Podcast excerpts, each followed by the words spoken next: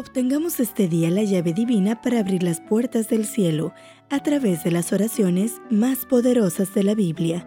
Reflexiones escritas por el autor Ricardo Betancourt. Comenzamos. 3 de diciembre. Oración por un enfermo. Y aconteció que el padre de Publio estaba en cama, enfermo de fiebre, y entró Pablo a verle, y después de haber orado, le impuso las manos y le sanó. Hechos 28:8. Los náufragos llegaron nadando a la costa de la isla de Malta. Todos se salvaron. Hoy, esa bahía es conocida como la Bahía de San Pablo, en recuerdo del hombre que fue héroe de aquella aventura en el mar. En el incidente del naufragio y del desembarco de Pablo en Malta, vemos la providencia de Dios en la vida del apóstol. Sigamos el relato. Los lugareños fueron sumamente atentos con los náufragos.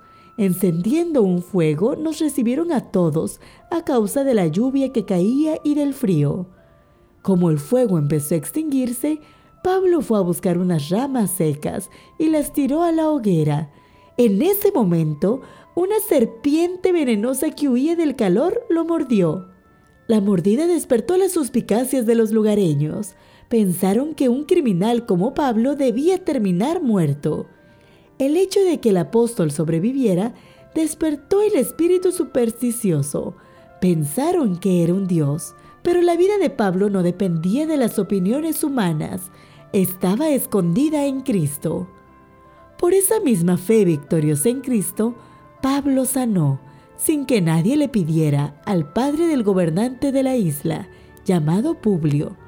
Este había sido generoso con el apóstol, al grado de hospedarlo en su casa. Los cristianos son como el rocío de Jehová, como las lluvias sobre la hierba, las cuales no esperan a varón ni aguardan a hijos de hombre, sino que su bendición cae gratuitamente. La manera de sanar de Pablo señala muy claramente su fuente divina y lo muestra como un canal de poder de Dios. Él ora y luego pone sus manos sobre el enfermo.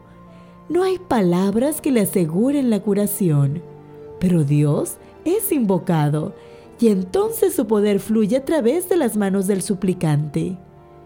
No somos más que canales de la bendición divina, tuberías por las cuales el agua de la vida es llevada a los labios sedientos. La oración precede y acompaña todo nuestro esfuerzo para sanarnos y sanar a otros con el Evangelio de Jesús. Hoy tu oración puede ser, Señor, que mi oración sea una fuente de salud y salvación.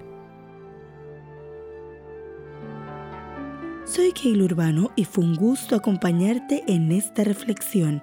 Este audio es una producción de Esperanza Norte de México, traída para ti por Integrity, más que un servicio, un legado de vida.